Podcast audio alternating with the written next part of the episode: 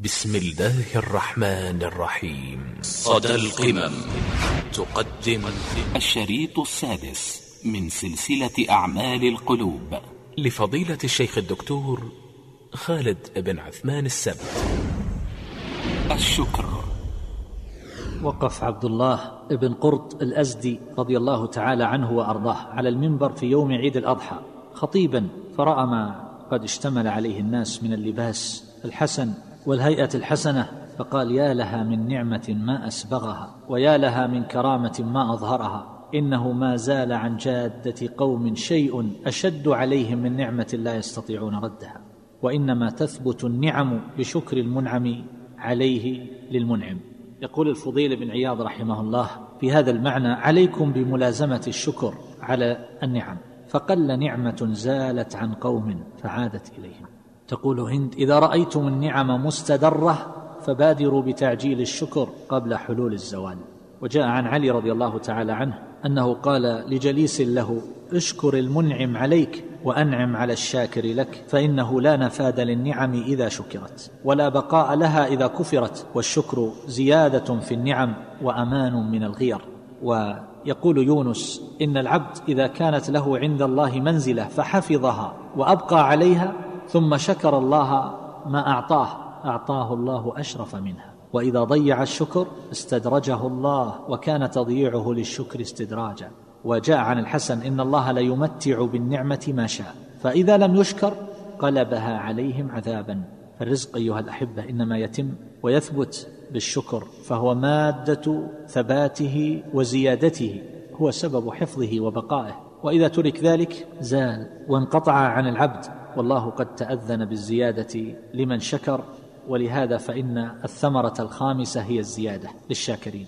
يعطيه الله عز وجل المال فيشكر فيكون ذلك سببا لزيادة المال ونمائه بيده. يعطيه عافية في بدنه فيشكر فيكون ذلك سببا للزيادة. يعطيه الولد فيشكر فيكون سببا لزيادته. وهكذا كما قيل من قصرت يداه عن المكافآت فليطل لسانه بالشكر. فالشكر معه المزيد أبدا. لئن شكرتم لأزيدنكم. فمتى لم تر حالك في مزيد فاستقبل الشكر. هو سبب للزيادة. وذكر الحافظ ابن القيم رحمه الله في حادي الأرواح مفاتيح الأشياء. قال لكل شيء مفتاح. يقول الله عز وجل جعل لكل شيء مفتاحا. يفتح به. فجعل مفتاح الصلاة الطهور. ومفتاح الحج الإحرام. ومفتاح البر الصدق. ومفتاح الجنة التوحيد. شهادة لا إله إلا الله. ومفتاح العلم حسن السؤال وحسن الإصغاء ومفتاح النصر والظفر الصبر ومفتاح المزيد الشكر إلى آخر ما ذكر. يقول علي رضي الله عنه إن النعمة موصلة بالشكر والشكر معلق بالمزيد وهما مقرونان في قرن فلن ينقطع المزيد من الله حتى ينقطع الشكر من العبد. وفوائد الشكر كثيرة جدا يكسب رضا الله عز وجل. ويكون الشاكر قرير العين يحب الخير للآخرين الذي لا يشكر يعيش في شقاء وعذاب ودائما حتى لو كان عنده نعم وعنده أموال وعنده فهو دائما يتآكل ويتسخط وينظر إلى الناس ويحسدهم على ما أعطاهم الله عز وجل من النعم والإفضال. الشكر بسم الله الرحمن الرحيم الحمد لله رب العالمين والصلاة والسلام على أشرف الأنبياء والمرسلين نبينا محمد وعلى آله وصحبه أجمعين. أما بعد فتحدثنا في موضوع الشكر عن عشر قضايا. واليوم نبدأ بالحادي عشر وهو الطريق إلى الشكر. كيف نصل إليه ونتمثل هذه الخصلة الجميلة؟ أقول ذلك يمكن أن يتحصل بأمور متعددة. أولها تنمية المحبة الصادقة لله تبارك وتعالى فإن العبد إذا كان محبا لله جل جلاله فإنه يستعظم ما يصل إليه من الله من النعم وإن دقت ويعترف بها فهو مسرور بذلك لأن الله عز وجل قد اختاره وأولاه وحباه وأعطاه وحرم آخرين فهو لمجرد هذا الاختيار يفرح ويسر ويعد ذلك نعمة أن الله عز وجل قد اختاره لهذه النعمة ولربما يكون ذلك أعظم في نظره من النعمة نفسها. وقد قال الشاعر لأنساءني أن نلتني بمساءة لقد سرني أني خطرت ببالك هذا يقوله لمحبوبه الذي وصلت إليه منه الإساءة. يقول يكفيني أني خطرت ببالك فكيف بالله جل جلاله؟ فإذا وصلت المسرات إلى العبد من ربه تبارك وتعالى فهي وإن كانت دقيقة فإنه يراها عظيمة. كيف؟ ولا يأتي للعبد من الرب جل جلاله إلا الخير. فالله كما قال النبي صلى الله عليه وسلم والشر ليس إليك فهو لا يضاف إلى الله عز وجل ولا ينسب إليه ولا يصدر منه فأسماؤه كلها حسنى أي أنها بالغة في الحسن غايته. وصفات الرب جل جلاله أيضا كلها صفات كمال وكذلك أفعاله فهي عدل وحكمة ورحمة ومصلحة. فالشر لا ينسب إليه بوجه من الوجوه وإنما يقع الشر في مفعولاته. فالكل خلقه ولكن الشر وإن كان من مخلوقات الله عز وجل إلا أنه لا يضاف إلى الله تبارك وتعالى باعتبار أنه من أفعاله. لأن أفعال الله عز وجل خير كلها فهو يفعل لحكمة ويظهر ذلك للعبد إذا تأمله فإنه قد يتجلى له من حكم الله عز وجل في خلق ما خلق من الأمور التي تظهر فيها معاني الأسماء الحسنى والصفات الكاملة فحينما خلق الله عز وجل النار وخلق لها أهلا فإن هذا يتبدى فيه معاني جملة من الأسماء الحسنى كالمنتقم والعزيز والجبار والقوي وما أشبه ذلك وبهذا يظهر أيضا قدر النعيم. فإن الشيء إنما يعرف بضده. فالحاصل إذا كان الرب بهذه المثابة فهو حقيق بالشكر. وإذا كان الحب متمكنا في قلب العبد وهو أيضا واثق من حسن اختيار الرب تبارك وتعالى وأنه بر رؤوف رحيم فإنه وإن نالته المصيبة فإن ذلك وإن كان قد يكون مكروها للعبد إلا أنه يعلم أن الله عز وجل قد ساق ذلك إليه ليرفعه. فإنه كما قال الحافظ ابن القيم رحمه الله من أن المطهرات ما يمكن أن نسميه بالفلاتر في أيامنا هذه أربعة. فأول ذلك التوبة يتطهر بها العبد كما سيأتي في الكلام على التوبة إن شاء الله. فإن لم تحصل فالمصائب التي يكفر بها عن العبد فإن لم تكفر عنه المصائب فالحسنات العظيمة الماحية التي تنغمر في بحرها السيئات. فإن لم يحصل ذلك يبقى الكير الأخير وهو الرابع وهو النار. من لم تطهره هذه الثلاثة طهر بكير النار. حتى يدخل الجنة نقيا طاهرا. فالجنة دار طيبة لا يدخلها إلا الطيبون. فما يسوقه الله عز وجل للعبد من الآلام والمصائب إنما ذلك كما سبق ليطهره فهي نعم بهذا الاعتبار. فالمقصود أن العبد المحب يفرح بما يأتيه من محبوبه يفرح به ويلتذ ويسر. وأما الأمر الثاني فهو النظر في عظمة الله عز وجل وصفات كماله. كما قال الشاعر هب البعث لم تأتنا رسله وجاحمة النار لم تضرم. أليس من الواجب المستحق على ذي الوراء الشكر للمنعم فالنفوس العلية الزكية كما يقول الحافظ ابن القيم تعبده لأنه أهل أن يعبد ويجل ويحب ويعظم فهو لذاته مستحق للعبادة فيشكر ربه قائما قاعدا لما لربه من الكمالات ولا يكون كأجير السوء أو كعبد السوء الذي إن أعطي أجره عمل وإن لم يعطى لم يعمل فهذا عبد الأجرة لا عبد المحبة والإرادة. وقد قال بعض الحكماء لو لم يعذب الله على معصيته لكان ينبغي ألا يعصى لشكر نعمته. قل حتى لو لم يعذب فهو حقيق وجدير بألا يعصى شكرا على إنعامه.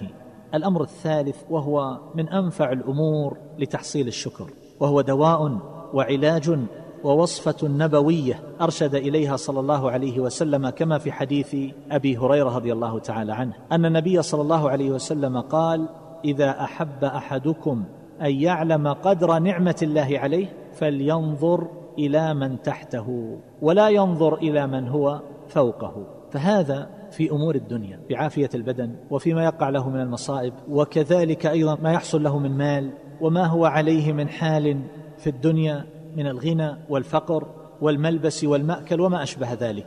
فهذه الأمور ينبغي للإنسان دائما أن ينظر إلى من دونه فيستريح قلبه. إذا كسرت يده ينظر إلى من قطعت يده. وإذا مات ولده ينظر إلى من مات مع ولده. وإذا كان هذا الإنسان قد خسر عشرة آلاف ينظر إلى من خسر عشرة ملايين. فيقول أنا أحسن منهم أنا أفضل منهم. وإذا كان هذا الإنسان دخله خمسة آلاف ينظر إلى الناس الذين يتشحطون لا عائله لهم وليس عندهم شيء.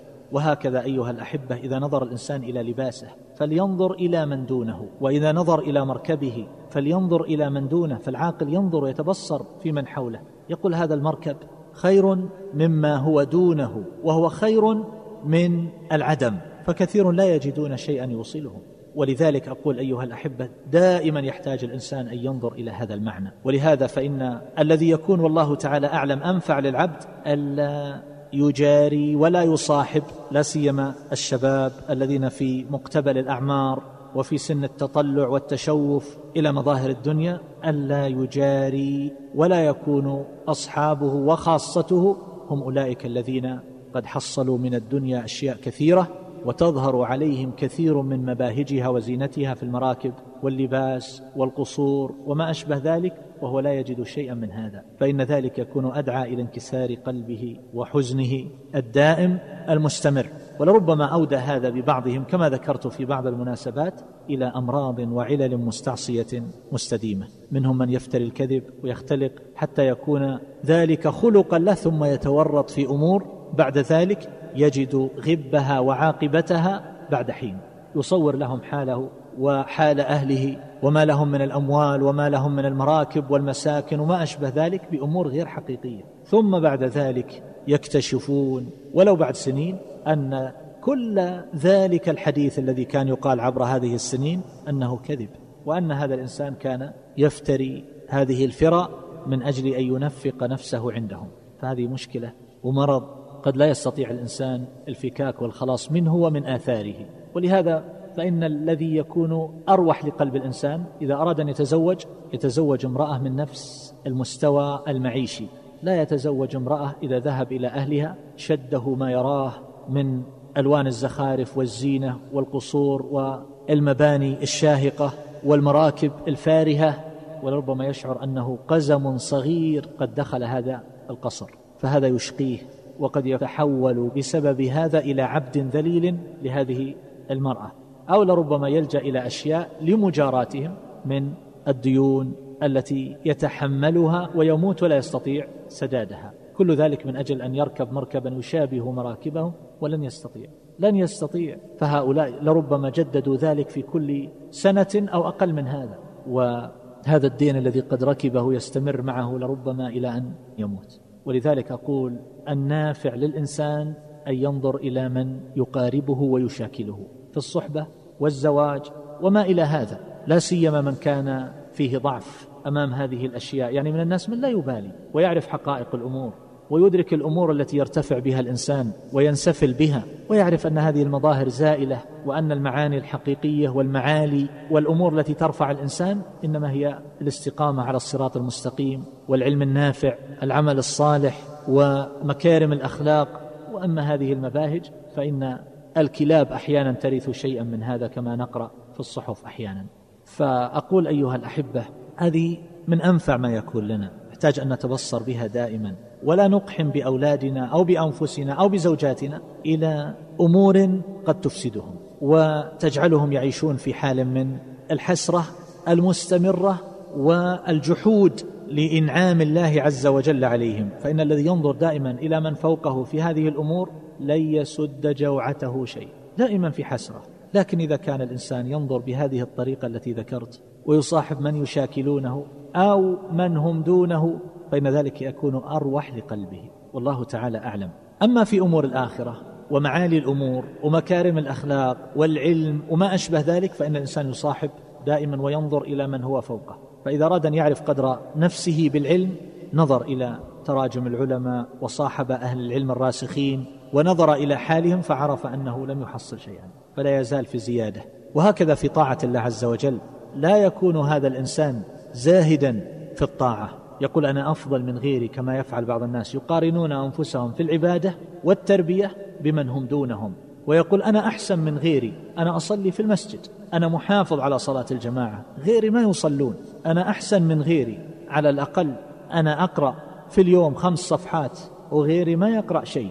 يقول لا تقارن بهذا. قارن بالذي يقرأ في اليوم 200 صفحة. ولا تنظر إلى هؤلاء الذين لا يصلون الجماعة. انظر إلى الذي يقول منذ أسلمت لم يدخل وقت صلاة إلا وأنا لها قد تهيأت لها وأنا لها بالأشواق وما أذن المؤذن منذ أسلمت إلا وأنا في المسجد. انظر إلى هؤلاء ويعرف الإنسان قدره. انظر إلى الذي يقول منذ خمسين سنة ما فاتتني تكبيرة الإحرام. هذا هو النظر الصحيح. ففي أمور الدنيا دائما انظر إلى من دونك. إذا وقعت في مرض إذا وقعت في كذا لا تجزع. انظر إلى من دونك. اذهب إلى الإسعاف تفرج على هؤلاء الناس المصابين وبهذا تعرف أنك في عافية وفي نعمة وفي خير تحمد الله عز وجل عليه. الأمر الرابع مما يعيننا على هذا وهو لا غنى عنه في أمر من الأمور وهو دعاء الله عز وجل. فبيده الأمر كله والقلوب بين أصبعين من أصابع الرحمن يقلبها كيف شاء فيقلب القلب فيكون شاكرا. ويقلبه ويكون كافرا جاحدا والله عز وجل يقول وما بكم من نعمة فمن الله ثم إذا مسكم الضر فإليه تجأرون.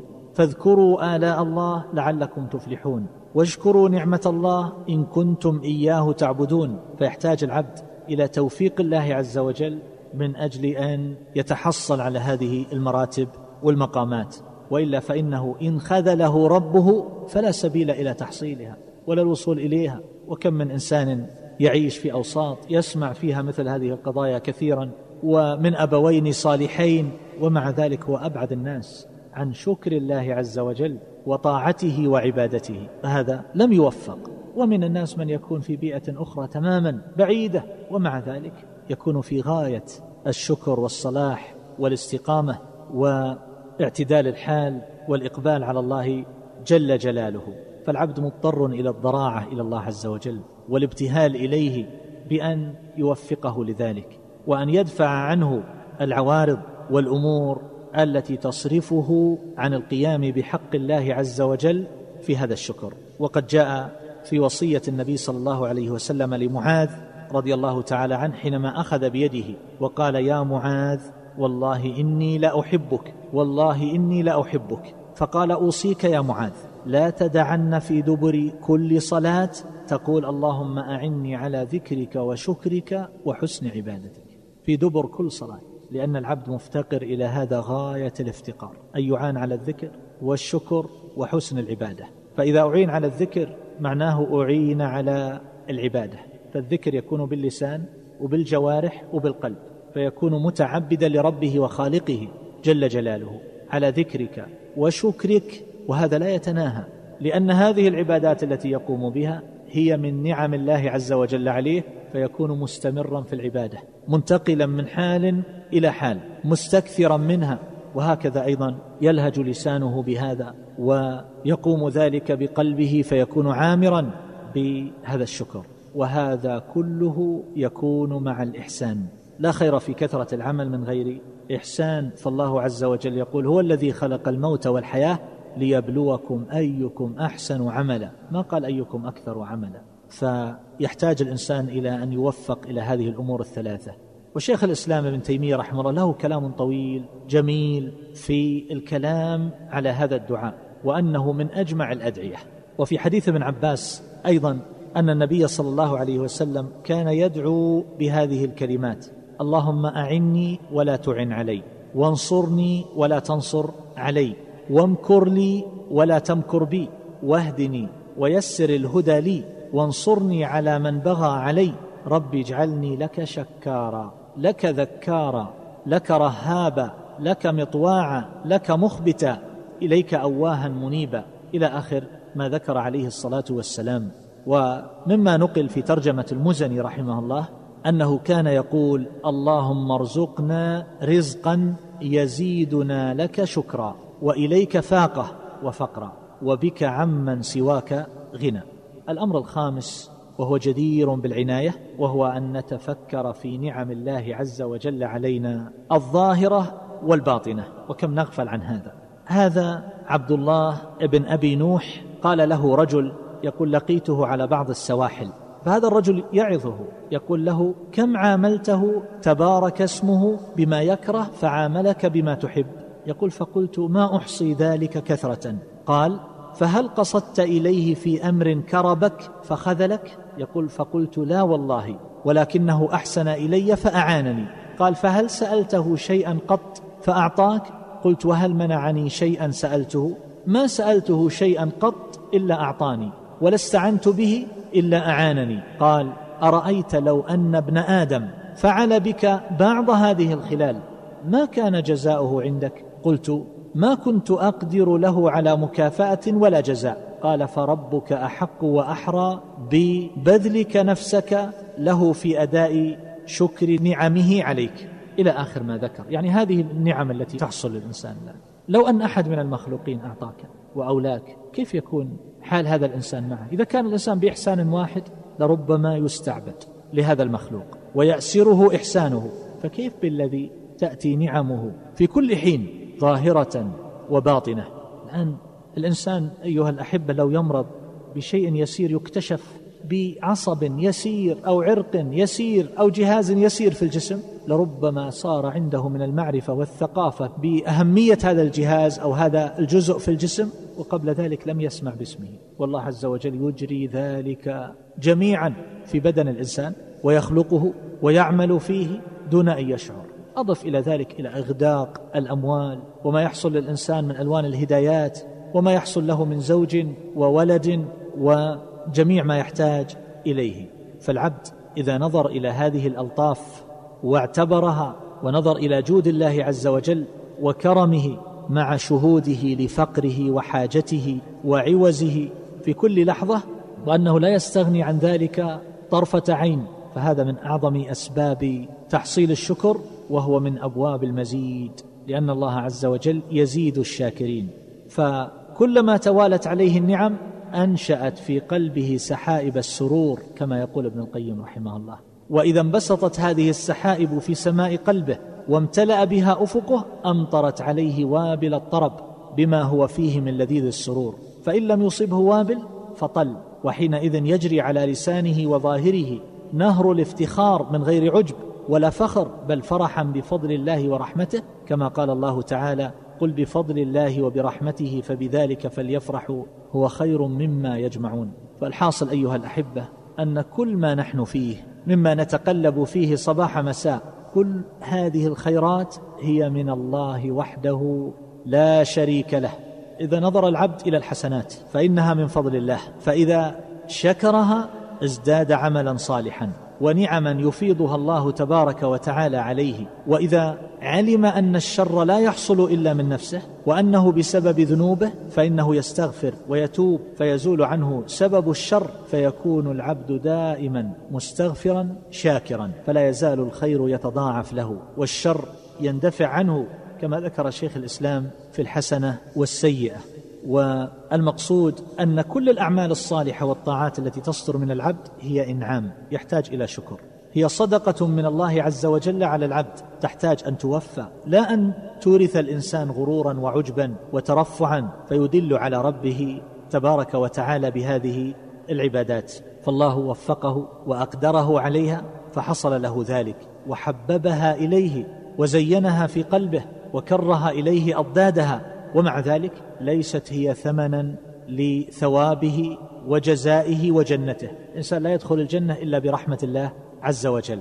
وإنما غاية ذلك أن العبد بذل وسعه وجاهد نفسه ووقعت منه هذه العبادات التي وفقه الله عز وجل إليها ثم يثيبه عليها بعد ذلك. فتوفيقه نعمة وإقداره نعمة وتحبيبها إليه في قلبه نعمة وإثابته عليها أيضا نعمة فالعبد يدور في نعم الله عز وجل. فالمطيع هو أولى الناس بالشكر لا أنه يرجع إلى نفسه ويقول أنا أتعبد لله عز وجل وأنا أقوم بحقه وما أشبه ذلك. لا نعم الله عليك أعظم من نعمه على غيرك. فينبغي أن تزداد له شكرا وتقوى وطاعة حتى البلاء.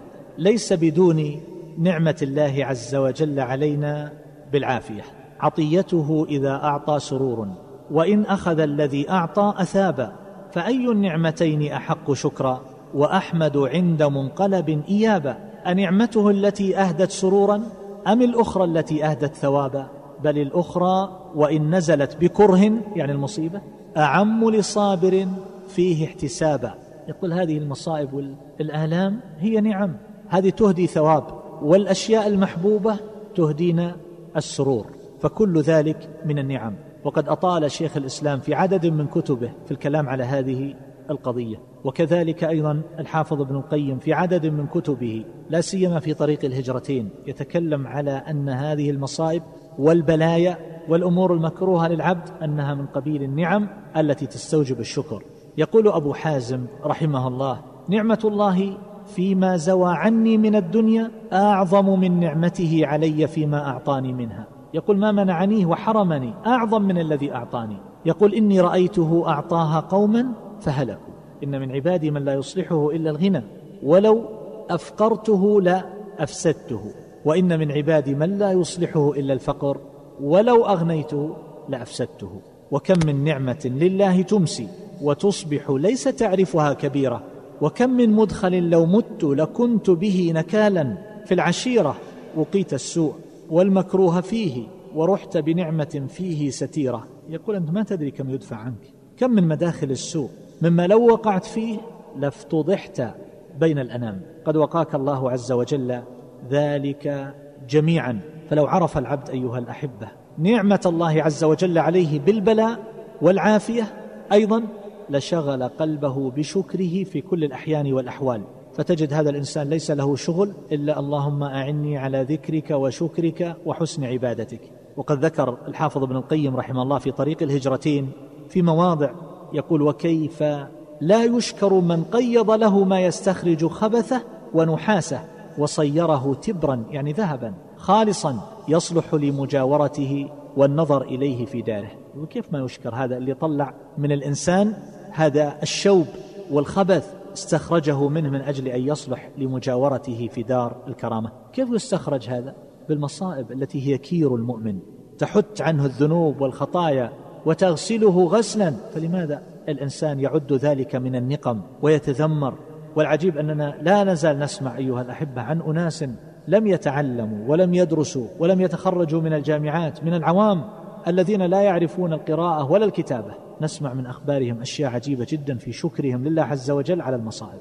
المرأة يلقنها زوجها الشهادة وفي غاية المرض والفقر والأمور الشدائد التي مرت عليها وعلى أولادها وعلى زوجها. ينقلها من مكان إلى مكان ومن طبيب إلى طبيب. ثم بعد ذلك يلقنها الشهادة وتقول يا فلان أنا راضية أنا راضية.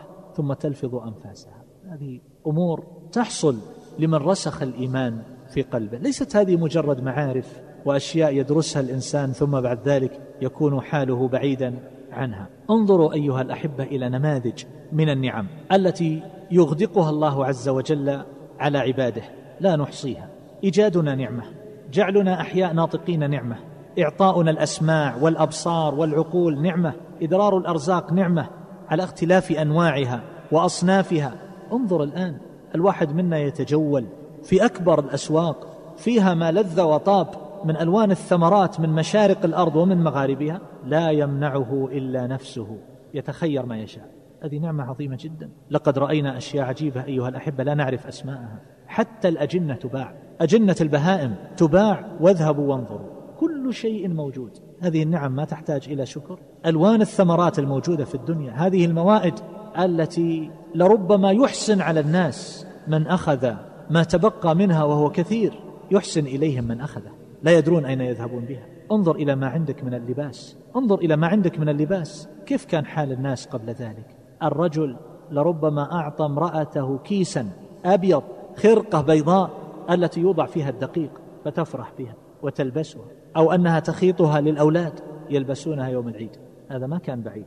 هذا كان قريب قبل نحو خمسين سنة أو ما يقرب من هذا. وانظر الآن إلى هذه الملابس التي نلبسها. يتخير الإنسان ما يشاء. انظر إلى أضعف واحد فيما بيننا. وانظر إلى ماذا يلبس. أفقر واحد من الموجودين. انظر إلى لباسه. فأقول هذا الإغداق لهذه النعم يستوجب الشكر. تعريفه تبارك وتعالى لنا نفسه بأسمائه وصفاته نعمة تحتاج إلى الشكر. إجراء الذكر على ألسنتنا نعمة تحتاج إلى شكر. حينما يوقع المحبة محبته في قلوبنا هذه نعمة. الهداية إلى الإسلام أعظم نعمة أنعم الله عز وجل بها. على الإنسان. حفظنا بعد إيجادنا نعمة. قيامه بمصالحنا الدقيق منها والجليل نعمة. هدايتنا إلى أسباب المصالح. كيف نعرف إقامة الصنائع وندرس العلوم وتعليم الناس الكتابة والقراءة وما أشبه ذلك والنطق واللغات؟ كل هذا من النعم. فعدوا هذه النعم على سبيل التفصيل. لا يمكن للإنسان أن يستقصيه. النفس هذا الذي يتردد. ذكر بعض أهل العلم أنه يتردد في اليوم والليلة نحو أربع وعشرين ألف مرة. فكل مرة تحتاج إلى شكر. دون أن يبذل الإنسان فيها جهده ويكلف بهذا النفس وإلا لتعطل من كل مصالحه وما استطاع أن ينام ولا يقوم بعمل من الأعمال. وهكذا أيها الأحبة لو أن الإنسان نظر إلى عباداته وطاعاته وقرباته والصدقات التي يتصدق بها وما أشبه ذلك ووجهها إلى نعمة واحدة كنعمة النفس. هل يستطيع أن يأتي بحقها ويقوم بشكرها على الحقيقة؟ أبدا. فكيف بسائر النعم؟ كيف؟ وهذا الشكر الذي يصدر منه والعبادة التي تحصل من العبد هي نعمة تحتاج إلى شكر. فنحن ندور في فلك هذه النعم فيجب أن ندور مع طاعة الله عز وجل في أحوالنا كلها في التجارة وسائر التعاملات وفي ليلنا ونهارنا يقول أنس بن مالك رضي الله تعالى عنه ينشر للعبد يوم القيامة ثلاثة دواوين ديوان فيه الذنوب وديوان فيه العمل الصالح فيأمر الله تعالى أصغر نعمة من نعمه فتقوم فتستوعب عمله كله. ثم تقول أي رب وعزتك وجلالك ما استوفيت ثمني وقد بقيت الذنوب والنعم. إلى آخر ما ذكر. وهكذا أيها الأحبة الشمس حينما تشرق. نعمة. القمر السحاب المطر الحيوان النبات كل ذلك من نعمه وآلائه وآياته التي لا نستطيع القيام بشكرها. والله عز وجل يقول وهو الذي جعل الليل والنهار خلفة لمن أراد أن يذكر أو أراد شكورا. فتحرك الليل دوران الليل والنهار كل ذلك من النعم التي يحصل للعباد بها من المصالح ما لا يحصيه ويحيط به إلا الله عز وجل. يقول أبو الدرداء رضي الله تعالى عنه من لم يعرف نعمة الله عليه إلا في مطعمه ومشربه فقد قل علمه وحضر عذابه. لا تتصور أن النعمة فقط في هذا الكأس الذي تشربه أو هذه اللقمة التي تاكلها كما هو حال كثير من الناس. لا المشي نعمة يا إخوة ولا يعرفه إلا من فقده. الروائح وشم الروائح نعمة البصر نعمة السمع نعمة الحركة نعمة. لو تعطلت حركة أصبع واحد كيف يعاني الإنسان؟ وانظروا إلى حال من ابتلاهم الله عز وجل نسأل الله العافية للجميع. يقول وهب بن منبه رحمه الله رؤوس النعم ثلاث أولها نعمة الإسلام التي لا تتم نعمة إلا بها والثانية نعمة العافية التي لا تطيب الحياة إلا بها والثالثة نعمة الغنى التي لا يتم العيش إلا بها. انظر ما يتفرع من هذه النعم الثلاث. الإسلام انظر إلى الهداية للإسلام تفاصيل الشريعة العلم بها التوفيق إلى العمل تحبيبه للإنسان. ولكن الله حبب إليكم الإيمان وزينه في قلوبكم وكره إليكم الكفر والفسوق والعصيان. يعني دفع عنك أضدادها. فكل تفاصيل الشريعة هذه نعم. وهكذا أيضا ما يتعلق بالعافية وتفاصيل العافية. البلاء أنواع. قد يكون البلاء في البدن قد يكون في الزوجة في الأولاد قد يكون هذا البلاء بمرض قد يكون هذا البلاء بمرض عضوي وقد يكون بمرض نفسي. الإنسان صحيح البدن من أقوى الناس جسما ومع ذلك يتحير الناس فيه وينظرون إليه. لا يستطيعون علاجا. ليس به بأس في الظاهر ولكنه مريض في نفسه وقلبه.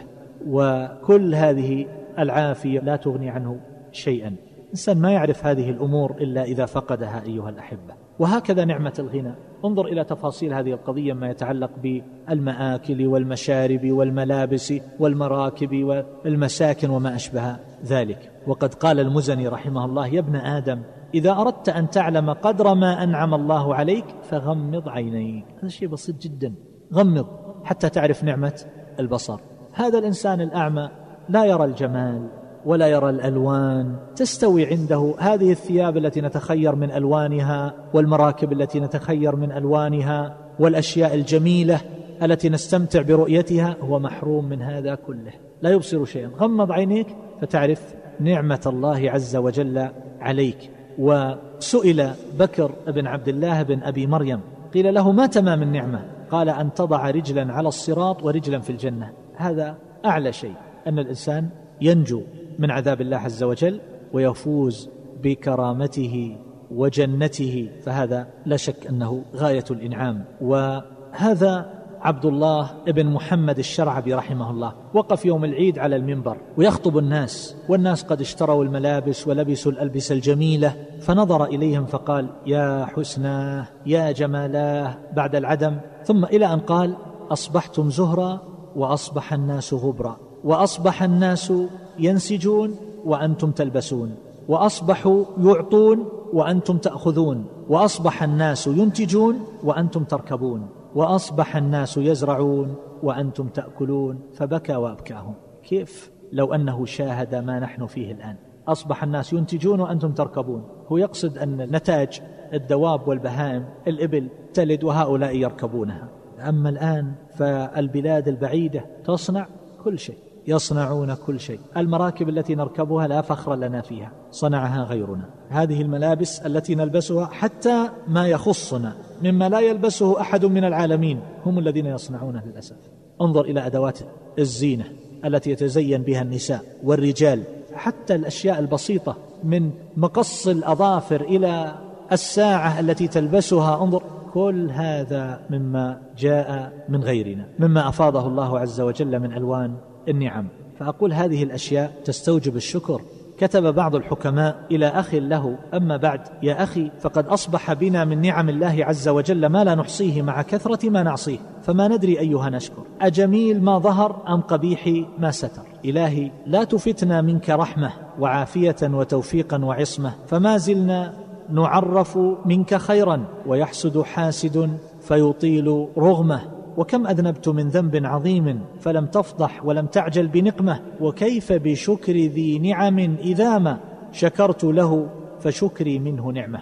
يقول مقاتل بن حيان رحمه الله في تفسير قوله تبارك وتعالى وأسبغ عليكم نعمه ظاهرة وباطنة. قال أما الظاهرة فالإسلام وأما الباطنة فستره عليكم بالمعاصي والمعنى أوسع من هذا وأعم فهذا مما يدخل فيه. فالنعم الظاهرة هي الأشياء المشاهدة. من المراكب والملابس والمساكن وما أشبه ذلك. والأشياء الباطنة هي التي لا يتفطن إليها أكثر الناس من ألوان فيوض الله عز وجل عليهم. ولو نظر الإنسان إلى تشريح جسم الإنسان مثلا أو نظر كيف يعمل الطعام الذي يدخل في فمه وكيف يصل إلى المعدة وكيف تعمل المعدة إلى آخره لعرف نعم الله عز وجل عليه.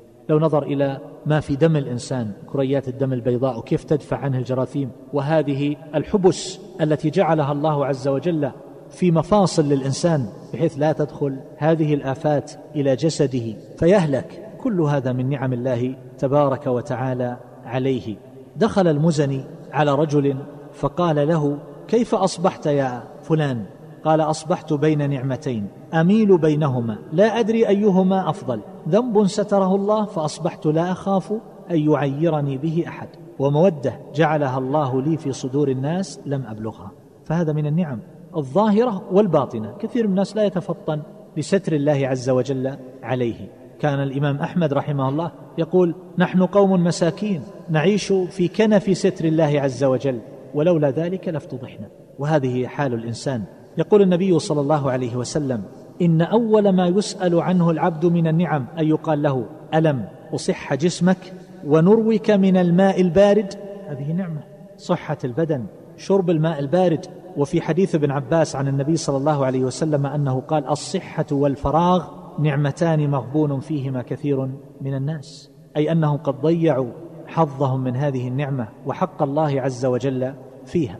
من الذي يحصل له هذا وهذا؟ إذا كان الإنسان مريضا فإنه يكون في شغل عن المعصية غالبا. وإذا كان الإنسان مشغولا فإن ذلك قد يصده عن كثير من شهواته.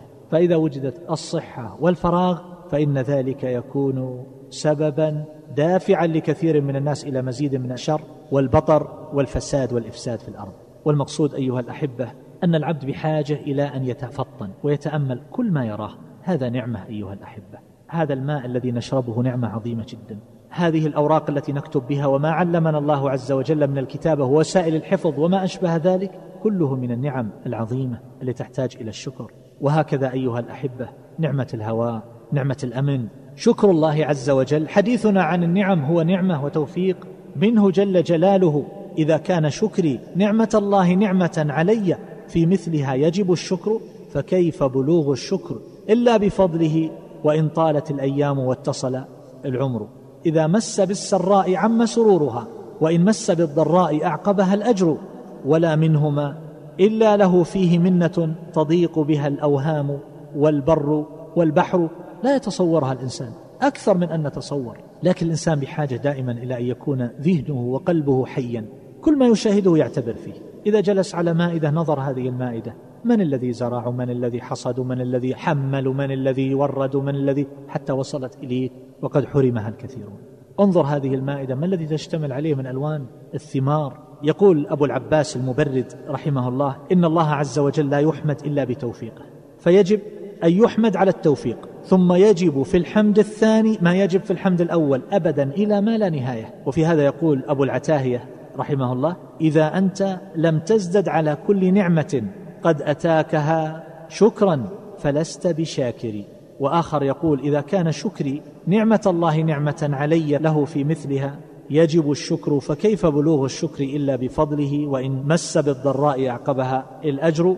إلى آخر ما ذكر وكما قيل لك الحمد يا ربي على كل نعمة ومن جملة الإنعام قولي لك الحمد.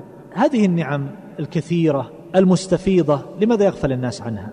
ابن قدامة رحمه الله ذكر اسبابا لذلك. يقول أسباب هذه الغفلة عن هذه النعم أن الناس لجهلهم لا يعدون ما يعم الخلق في جميع أحوالهم نعمة. فلذلك لا يشكرون على جملة من النعم لأنها عامة مثل الهواء. يقول من اللي يقول الحمد لله على النفس الحمد لله على الهواء؟ ليه؟ لأنها مشتركة. من الذي يقول الحمد لله على الأمن؟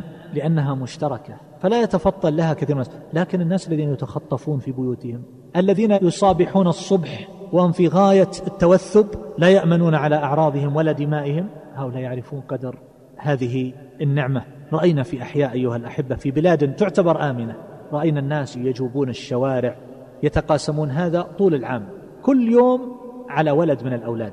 قد رتبوا هذا في أحيائهم. حماية لهذه البيوت والأحياء من السراق والمجرمين. هذا موجود في بلاد مثل أندونيسيا. تأتي في ساعات متأخرة من الليل تجد خمسة ستة سبعة جالسين على مثل الدكة. ما هؤلاء؟ وتارة يمشون وتارة يجلسون. هؤلاء من أبناء أهل الحي قد قسموا ذلك بينهم في كل يوم أفراد. كل يوم إلى الصبح. لا يأمنون على أنفسهم. فكيف ببلاد مثل العراق؟ كيف ببلاد مثل العراق الناس يدخل عليهم في بيوتهم أيها الأحبة؟ تنتهك الأعراض يربط الرجال. يذبحون يقتلون. بأبشع طرق القتل. الطفلة تحتضن أمها والأم كلها دماء. الأطفال يبكون على أبيهم وهو مضرج بالدماء. مشاهد قاسية مؤلمة يعيشونها ويرونها صباح مساء. للأسف أن الكثيرين لا يعرفون هذه النعم المشتركة بين الناس المبذولة بينهم لأن الواحد منهم لا يرى أنها مختصة به ولذلك لا يشكرون الله عز وجل عليها. ولو انقطع عنهم الهواء مثلا لحظات لماتوا.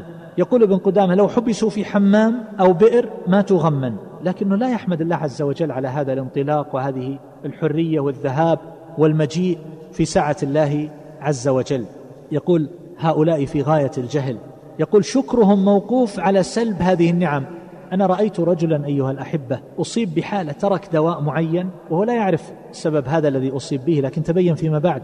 ترك دواء معين فحبس منه النفس. الهواء يملأ الفضاء والرجل يدور وبناته يجرين خلفه في فناء الدار. يريد أن يتنفس ما يستطيع. تعرف نعمة الله عز وجل عليك بهذا النفس النوم من الذي يحمد الله عز وجل على النوم؟ لكن الذي لا ينام إلى الصبح ويرى الساعة ليلة ينتظر بس متى يطلع الفجر يعرف قدر هذه النعمة. هؤلاء لا يعرفون نعم الله عز وجل عليهم إلا إذا سلبوا هذه النعم. يقول هذه النعم المشتركة هي أولى بالشكر. يقول تجد الرجل البصير المبصر لا يحمد الله على نعمة البصر. فإذا عمي ورجع إليه بصره عرف قدر هذه النعمة. السميع لا يحمد الله على هذا السمع. يقول هذا مثل عبد السوء يضرب دائما فإذا ترك ضربه ساعة شكر واعتبر ذلك منة عليه. ويقول إن ترك ضربه تماما فإنه يبطر ويترك الشكر. يقول فأكثر الناس لا يحمدون الله عز وجل. إن حمدوه إلا على النعم المختصة بهم كأن يكون ربح في تجارة يحصل له صفقة يصل إليه هدية يصل إليه ميراث أو نحو ذلك فيحمد الله عز وجل على هذه النعم المتوجهة إليه بخصوصه من بين سائر الناس. هذا رجل شكى فقره إلى بعض أرباب البصيرة وأظهر شدة اهتمامه بذلك. فقال له السامع أيسرك أنك أعمى ولك عشرة ألاف درهم؟ قال لا. قال أيسرك أنك أخرس ولك عشرة ألاف درهم؟ قال لا. قال أيسرك أنك أقطع اليدين والرجلين ولك عشرون ألفا؟ قال لا. قال أيسرك أنك مجنون؟ ولك عشرة ألاف؟ قال لا. قال أما تستحي أن تشكو مولاك وله عندك عروض بخمسين ألفا؟ الآن الناس أيها الأحبة الذين صار لهم حادث بلحظة مات الأب وماتت الأم وماتوا الأولاد لو قيل لهم الآن كم تملكون؟ كل ما تملكونه قل أو كثر تدفعون وتنجون من هذا؟ قالوا نعم. انظروا إلى عافية الله عز وجل. كم قدر العافية؟ الإنسان الذي يمرض له مريض من ولد أو والد أو نحو ذلك ويراه أمامه لا يستطيع أن يصنع شيئا وهو يشرف على الموت. لو قيل له كم تدفع من أجل أن يرفع عن هذا المرض. لقال أدفع كل ما أملك. فأين شكر العافية التي نتمتع بها؟ هذا أحد الفقراء. اشتكى شدة الفقر وضاق به ذرعا فرأى في المنام كأن قائلا يقول له أتود أن أنسيناك سورة الأنعام ولك ألف دينار؟ قال لا. قال فسورة هود؟ قال لا. قال فسورة يوسف؟ قال لا. قال فمعك قيمة مئة ألف دينار وأنت تشكو؟ فأصبح وقد سري عنه. وهذا ابن السماك رحمه الله. دخل على الرشيد على هارون الرشيد ووعظه وبكى الرشيد ثم دعا بماء في قدح. فلما رآه ابن السماك قال له يا أمير المؤمنين لو منعت هذه الشربة إلا بالدنيا وما فيها أكنت تفديها بها قال نعم. قال فاشرب ريا بارك الله فيك. فلما شرب قال يا أمير المؤمنين أرأيت لو منعت هذه الشربة أن تخرج منك. إلا بالدنيا وما فيها. أكنت تفتدي ذلك؟ قال نعم. قال فما تصنع بشيء شربة ماء خير منه؟ شربة الماء. وانحباس هذه الشربة. من منا الذي يعرف قدر هذه النعمة؟ أشياء بسيطة. الآن انظروا إلى الساعة التي في الحج. انظروا الذي يذهب ويدفع سبعة آلاف في الحملة. وأكثر لربما. كم المكان الذي يحصل له؟ برقمه واسمه؟ ربما ثمانين سنتي. هذا بجانب هذا ويعتبرها نعمة عظيمة جدا. وما نحن فيه من الدور والسعة والمجالس والغرف وما أشبه هذا. هل عرفنا قدر هذه النعمة؟ أكرمكم الله أيها الأحبة. الآن الحج دورات المياه الناس حينما يقفون يصطفون. هل يذكرون أنهم في بيوتهم لا يحتاجون إلى شيء من هذا وقد نسوا هذه النعمة؟ ما تعرفها إلا إذا فقدتها. إذا ذهبوا إلى مزدلفة وأرادوا لا سيما في السنين المتقدمة الآن الأوضاع أفضل بكثير. إذا ذهبوا إلى مزدلفة ماذا يصنعون؟ ما يعرفون قدر النعمة التي هم فيها في بيوتهم ولا يتصورها أكثرهم. فأقول هذه نعم أيها الأحبة. يا أيها الظالم في فعله والظلم مردود على من ظلم إلى متى أنت وحتى متى تشكو المصيبات وتنسى النعم؟ وأما النعم التي اختص الله عز وجل بها الإنسان فهي أيضا كثيرة جدا. فأقول ابن قدامة رحمه الله ذكر بعض النعم التي تحصل للإنسان ولا يتأمل فيها. يقول الآن العقل لو قيل للإنسان ما ترى في عقلك لربما يرى أنه من أكمل الناس ولو أنه رمي بضعف العقل والسفة وما إلى ذلك من المعاني فإنه يغضب أشد الغضب. وهو لا يرى أن أحدا قد فضل عليه ولا يرضى أن ينتقص في تفكيره وبعد نظره وسعة إدراكه. لو قيل له الآن عقلك هذا هل تأملت وشكرت الله عز وجل في هذا الذي تراه أنت؟ أعلى الناس وأنك أبعد الناس نظرا وأن الله حباك وأعطاك ما لم يعطي الآخرين. ولذلك كثير من الناس لا يكاد يسأل ربه أن يرزقه عقلا. من الذي يدعو بهذا الدعاء؟ يقول يا رب ارزقني عقلا راجحا رأيا راجحا. من؟ هو كل واحد شايف ما شاء الله أنه بهذا الجانب على الكمال والتمام لكن الآخرين هم اللي يحتاجون إلى هذا فيه كذا وهذا ناقص وهذا فيه وعبارات نسمعها أحيانا. طيب وهو وهكذا أيضا قضية الأخلاق. الإنسان يبصر عيوب الآخرين وهذا فيه وهذا كذا وهذا مشكلته كذا وهذا عيبه كذا. طيب وعيوبك؟ ما يبصر عيوبه. ما يبصر عيوبك. الإنسان لا يبصر وجهه. يحتاج إلى مرآة يحتاج إلى ناصح. والمشكلة أن كثيرين لا يقبل في هذا. وإذا نصحته وذكرته قال لا بالعكس. الحمد لله أنا أحسنكم في هذا. فيرى أنه بريء من هذه العيوب والآفات ولذلك قل أن يسأل أخلاقا. لو قيل نبدل أخلاقك بأخلاق الآخرين تنتقل إليك وتبادل قال لا أنا لا أقبل بهذا ولا أقبل أن يبدل عقلي بعقل غيري. وهكذا ما يعرف الإنسان من نفسه من الذنوب والخطايا أنه لو كشف ستره لافتضح فهل حمد الله عز وجل على هذا أن ستره بستره الجميل؟ فأظهر الجميل وستر القبيح. وهكذا أيضا الصورة والهيئة والخلقة. لو قيل للإنسان نغير خلقتك تكون بخلقة واحد آخر. يقول لا أنا هذه البصمة التي أعتز بها والصورة التي لا أرتضي غيرها بل حتى ما يتعلق بما حوله. لو قيل نحولك بدلا من ولد فلان تصير أنت وهو يجي عندنا. هذا لو قلت للصغير فيصير يتحول معارفك وأصدقائك والقرابات والإخوان وكذا تصير ابن فلان. يقول أبدا لا ما أرضى بهذا. قال اسم العائلة ولا اسم العائلة. فهو قد رضي بهذه الأشياء جميعا. هذه من النعم لكن الإنسان لا يتفطن لذلك.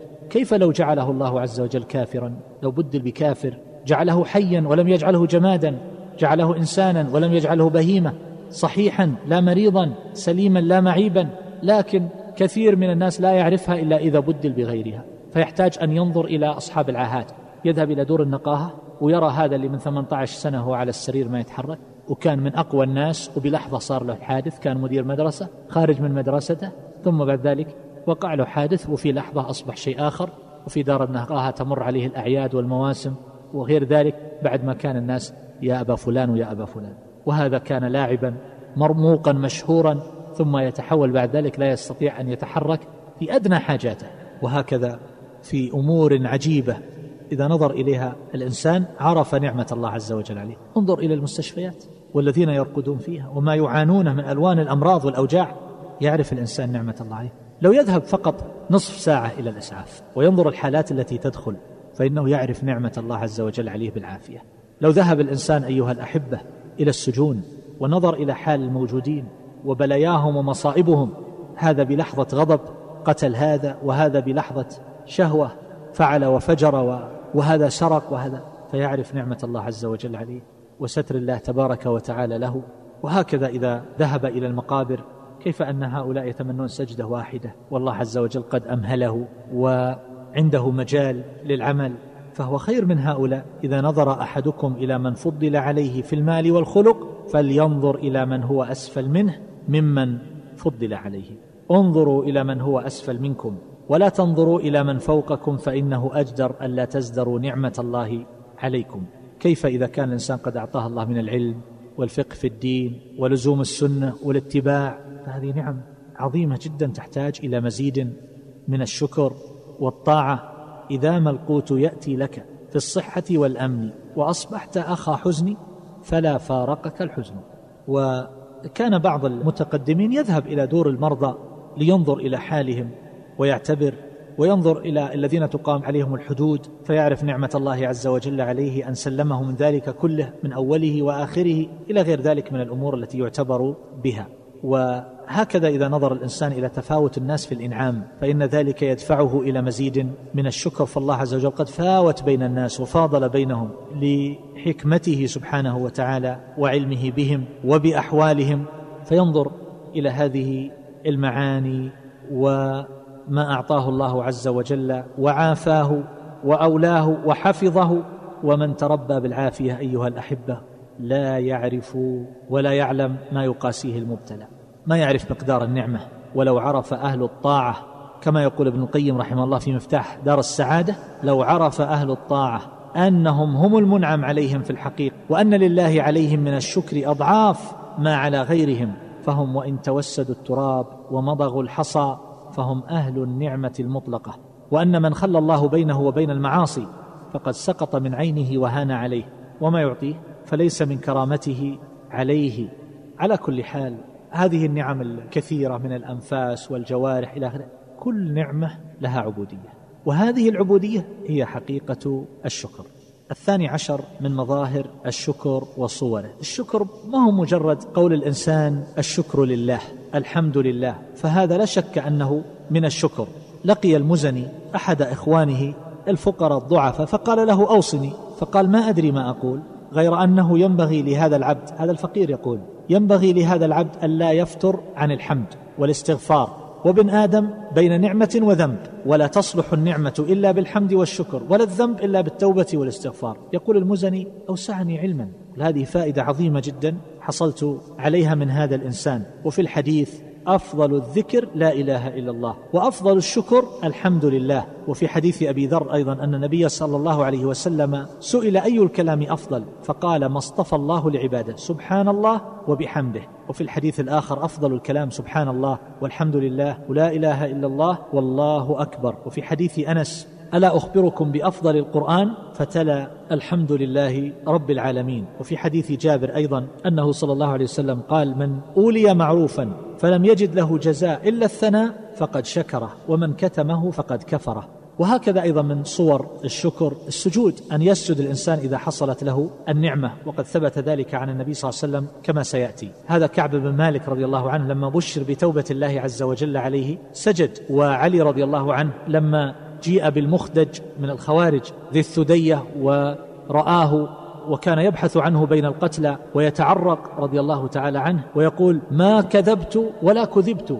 فلما استخرج من تحت القتلى خر ساجدا رضي الله تعالى عنه. وهذا الحسن البصري رحمه الله كان مستخفيا في مكة والحجاج يطلبه وجماعة من القراء فجاءه رجل فقال يا أبا سعيد توفي الحجاج فخر ساجدا. ومن صور هذا الشكر أن يتحدث الإنسان بها. كثير من الناس لربما من النساء أيضا تتحدث وتقول هؤلاء الأولاد دائما وجعانين ودائما مرضانين والله يرحم حالهم وكذا. وهم في غاية الصحة لكنها تقول ذلك خوفا عليهم من العين. فهذا من جحود نعمة الله عز وجل. والنبي صلى الله عليه وسلم يقول التحدث بنعمة الله شكر وتركها كفر ومن لم يشكر اليسير لم يشكر الكثير ومن لم يشكر الناس لم يشكر الله.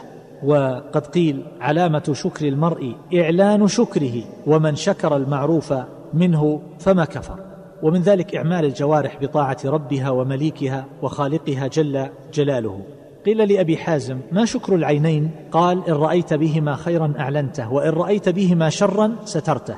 قال فما شكر اليدين؟ قال لا تأخذ بهما ما ليس لهما. ولا تمنع حقا لله هو فيهما. قال فما هو شكر البطن؟ قال أن يكون أسفله طعاما وأعلاه علما. قال فما شكر الفرج؟ قال كما قال الله عز وجل إلا على أزواجهم أو ما ملكت أيمانهم فإنهم غير ملومين. إلى أن قال فمن ابتغى وراء ذلك فأولئك هم العادون. قال فما شكر الرجلين؟ قال إذا رأيت حيا غبطته استعملت بهما عمله وإن رأيت ميتا مقدته كففت رجليك عن أو قال كففتهما عن عمله وأنت شاكر لله عز وجل. يقول أما من شكر بلسانه ولم يشكر بجميع أعضائه فمثله كمثل رجل له كساء فأخذ بطرفه ولم يلبسه فلم ينفعه ذلك من الحر والبرد والثلج والمطر. وأيضا سئل بعضهم إذا أكلت وشبعت فما شكر تلك النعمة؟ قال أن تصلي حتى لا يبقى في جوفك منه شيء. ونحن نعرف خبر الثوري لما ذهب إلى اليمن وأكل زبيبا وسكباجا. لما أكل ذلك وشبع قام يصلي إلى الفجر ثم قال أعلف الحمار وكده وكان من طول القيام يضع رجليه إلى الجدار لينزل الدم الذي قد تحدر في رجليه. وجاء نحو هذا أيضا عن شعبة بن الحجاج رحمه الله. وكذلك ظهور أثر النعمة على العبد. بعض الناس يكون في غنى وفي عافية وإذا رأيت تظنه من افقر الناس. مقتر على نفسه وعلى عياله. والنبي صلى الله عليه وسلم يقول إن الله عز وجل إذا أنعم على عبد النعمة يحب أن يرى أو أن يرى أثر النعمة عليه ويكره البؤس والتباؤس الحديث. وهكذا أيضا من الشكر أيها الأحبة من صوره ومظاهره الرضا بما قسم الله عز وجل. الذي لا يرضى ويتسخط ويقول ليه حنا كذا ليه بيتنا كذا ليه سيارتنا كذا ليه دخلي كذا. هذا أبعد ما يكون عن الشكر. وقد قال الربيع بن أنس رحمه الله علامة حب الله كثرة ذكره فإنك لا تحب شيئا إلا أكثرت من ذكره. وعلامة الدين الإخلاص لله في السر والعلانية. وعلامة الشكر الرضا بقدر الله والتسليم لقضائه. ومن ذلك شكر الناس. من الناس من لا يلقي لهذا بالا لسبب أو لآخر لربما أنفة. والنبي صلى الله عليه وسلم يقول أشكر الناس لله أشكرهم للناس. وفي حديث أبي سعيد مرفوعا لا يشكر الله من لا يشكر الناس. لو كنت أعرف فوق الشكر منزلة أعلى من الشكر عند الله في الثمن. اذا منحتكها. مني مهذبة حذوا على حذو. ما أوليت من حسني والآخر يقول فلو كان يستغني عن الشكر ماجد. لعزة ملك أو علو مكان لما أمر الله العباد بشكره فقال اشكروا لي أيها الثقلان. وهنا أبيات أخرى على كل حال في هذا المعنى. القضية الأخيرة وهي صور ونماذج من الشكر أعرض لها سريعا. النبي صلى الله عليه وسلم كان يقوم يصلي حتى تتورم قدماه كما في حديث المغيرة بن شعبة في الصحيحين. فيقال له فيقول أفلا أكون عبدا شكورا؟ وقد غفر له ما تقدم من ذنبه. وفي حديث أبي بكرة أن النبي صلى الله عليه وسلم كان إذا جاءه أمر يسره أمر سرور أو بشر به خر ساجدا شاكرا لله عز وجل. وعمر بن الخطاب رضي الله عنه في أيام خلافته مر بشعب بين مكة والمدينة. فانظر ماذا قال. قال الحمد لله لقد رأيتني أرعى في هذا الشعب على الخطاب وكان ما علمت فظا غليظا ثم أصبحت خليفة على أمة محمد صلى الله عليه وسلم يجوز أمري فيهم؟ ثم قال لا شيء فيما ترى إلا بشاشة يبقى الإله إلى آخر ما ذكر. الحاصل أنه يذكر نفسه إنه يوم كان راعيا للغنم. وصلى أبو هريرة رضي الله عنه بالناس يوما فلما سلم رفع صوته فقال الحمد لله الذي جعل الدين قواما وجعل أبا هريرة إماما بعد أن كان اجيرا لابنة غزوان على شبع بطنه وحمولة رجله. وهذا رجل يقال له مشارب. ابن حزن يقول بينما أنا أسير تحت الليل إذا برجل يكبر. يقول فألحقته بعيري. فقلت من هذا؟ قال أبو هريرة. قلت ما هذا التكبير؟ قال شكر. قلت علامة. قال كنت أجيرا لبسرة بنت غزوان. بعقبة رجلي وطعام بطني. وكانوا إذا ركبوا سقت لهم. وإذا نزلوا خدمتهم. فزوجنيها الله عز وجل فهي امرأتي. وهذا شريح يقول إني لا أصاب بالمصيبة. فأحمد الله عليها أربع مرات. أحمده إذ لم يكن أعظم منها وأحمده إذ رزقني الصبر عليها وأحمده إذ وفقني للاسترجاع لما أرجو من الثواب وأحمده إذ لم يجعلها في ديني. وذكر الذهبي رحمه الله عن عبد الله بن عامر وهو الذي افتتح خراسان وقتل كسرى في ولايته أنه أحرم من نيسابور. شكرا لله عز وجل وعمل السقايات بعرفة وكان سخيا كريما وسئل شريح ممن أنت؟ قال ممن أنعم الله عليهم بالإسلام وعدادي في كنده. ويقول عبد الله بن عمر بن عبد العزيز ما قلب عمر بن عبد العزيز بصره على نعمة أنعم الله بها عليه إلا قال اللهم إني أعوذ بك أن أبدل نعمك كفرا أو أكفرها بعد معرفتها أو أنساها فلا أثني بها. وبشر إبراهيم النخعي بموت الحجاج فسجد وبكى من شدة الفرح. ومرض الصاحب بن عباد بالإسهال فكان إذا قام عن الطست ترك إلى جنبه عشره دنانير للغلام ولما عوفي تصدق بخمسين ألف دينار. شكرا لله عز وجل. الدنانير اللي كان يتركها لأن الغلام الخادم يقوم بأمور تنفر منها الطباع. يعني كان هذا يقضي حاجته بالطست فيأتي الغلام فكان يترك له عشرة دنانير مقابل ذلك. ويقول أبو حمزة السكري كان يصنع إذا مرض الرجل من جيرانه يذهب وينظر كم الصدقة التي يكلفها هذا المرض فيتصدق بها. يقول الحمد لله أن الله صرف عني هذه العلة. وهذا بن عيينة يقول مطرت مكة مطرا تهدمت منه البيوت فأعتق ابن رواد جارية شكرا لله إذ عافاه من ذلك. وهذا السري السقطي يقول حمدت الله مرة فأنا أستغفر من ذلك الحمد منذ ثلاثين سنة. قيل له كيف ذلك؟ قال كان لي دكان فيه متاع فاحترق السوق فلقيني رجل فقال أبشر دكانك قد سلم. فقلت الحمد لله. يقول ثم فكرت فرأيتها خطيئة. يقصد أني فرحت لنفسي ولم أبالي باحتراق دكاكين المسلمين. فيقول أنا أستغفر الله من هذا. وهذا رجل يقال له ابن سمعون ذكر الذهبي ترجمته في السير كان ينسخ بالأجرة وينفق على نفسه وأمه. فقال لها يوما أنا أحب الحج أنا أريد أن أحج. فقالت وكيف يمكنك؟ ما عندك شيء. فنامت. فانتبهت بعد ساعة وقالت يا ولدي حج. رأيت رسول الله صلى الله عليه وسلم في النوم يقول دعيه يحج فإن الخير له في حجه. ففرح وباع دفاتره ودفع إليها من ثمنها. وخرج مع الحجاج. فجاء العربان فأخذوا الوفد. يقول فبقيت عريانا. ما عنده شيء. شلحوهم. يقول فجعلت إذا غلب علي الجوع ووجدت قوما من الحجاج يأكلون وقفت. فيدفعون إلي كسرة. فأقنعوا بها ووجدت مع رجل عباءة فقلت هبها لي أستتر بها فأعطانيها وأحرمت بها. ورجعت وكان الخليفة قد حرم جارية وأراد إخراجها من الدار. قال الخليفة اطلبوا رجلا مستورا يصلح أن تزوج به هذه الجارية. فقيل قد جاء ابن سمعون. فاستصوب الخليفة ذلك وزوجه بها. فكان ابن سمعون يعظ الناس ويقول لهم يا جماعة خرجت حاجا ويشرح حاله. ثم يقول ها أنا اليوم علي من الثياب ما ترون. وأخيرا هذا الذهبي يقول بلغنا أن المزني كان إذا فرغ من تبييض مسألة وهم فقهاء الشافعية وأودعها في مختصره صلى ركعتين. شكرا لله عز وجل في كل مسألة. اليوم من اللي يؤلف ثم يصلي ركعتين بعد التأليف كله؟ ما أشد الغفلة أيها الأحبة. أسأل الله عز وجل أن ينفعنا وإياكم بما سمعنا واجعلنا وإياكم هداة مهتدين. المراقبة. بسم الله الرحمن الرحيم. الحمد لله رب العالمين. والصلاة والسلام على أشرف الأنبياء والمرسلين نبينا محمد وعلى آله وصحبه أجمعين. أما بعد فحديثنا في هذا اليوم بإذن الله عز وجل عن موضوع جديد من الأعمال القلبية وهو المراقبة. وسينتظم هذا الحديث بإذن الله عز وجل سبع قضايا.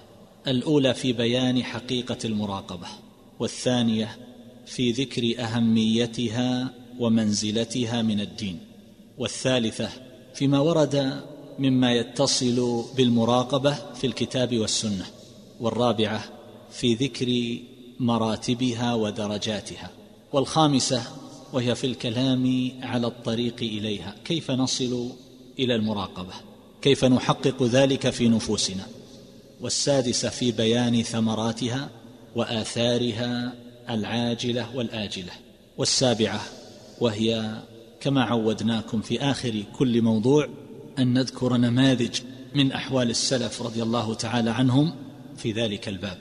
أما اولا وهو ما يتعلق ببيان معنى المراقبة وحقيقتها فأقول المراقبة من رقبة وهذه الكلمة تدل على انتصاب. لمراعاة شيء ومن ذلك قيل للرقيب قيل له ذلك لأنه بمعنى الحافظ. والمرقب هو المكان العالي الذي يقف عليه الناظر. ومن هنا قيل للرقبة رقبة لأنها منتصبة ولأن الناظر لا بد أن ينتصب عند عند نظره. والرقوب هي المرأة التي لا يعيش لها ولد فكأنها ترقبه لعله يبقى لها. وفي أسماء الله تبارك وتعالى الرقيب وهو الحافظ الذي لا يغيب عنه شيء. وأما معنى المراقبة في الشرع فقد عرفها الحافظ ابن القيم رحمه الله بأنها عبارة عن دوام علم العبد وتيقنه باطلاع الحق سبحانه وتعالى على ظاهره وباطنه أن يتيقن هذه الحقيقة وأن يستحضرها بقلبه. فإذا استدام ذلك ووجد ذلك في أحواله كلها فقد حقق المراقبة. وهي في حقيقتها تعبد لله عز وجل بمقتضى اسمه الرقيب والحفيظ. والعليم والسميع والبصير فإن العبد كما سيأتي في الكلام على الطريق إليها إذا علم أن ربه رقيب وأنه سميع حفيظ عليم بصير فإن ذلك يورثه مراقبة لربه تبارك وتعالى في كل حركاته وسكناته وهو الرقيب على الخواطر واللواحظ كيف بالأركان. كما قال الحافظ ابن القيم رحمه الله في نونيته. وعرفها بعضهم بأنها دوام علم القلب بعلم الله عز وجل في السكون والحركة علما لازما مقترنا بصفاء اليقين. وهذا قريب من المعنى الذي ذكره الحافظ ابن القيم رحمه الله. وقيل أيضا في معناها غير ذلك وفي حديث جبريل عليه الصلاة والسلام لما سأل النبي صلى الله عليه وسلم عن الإحسان. أجابه عليه الصلاة والسلام أن تعبد الله كأنك تراه.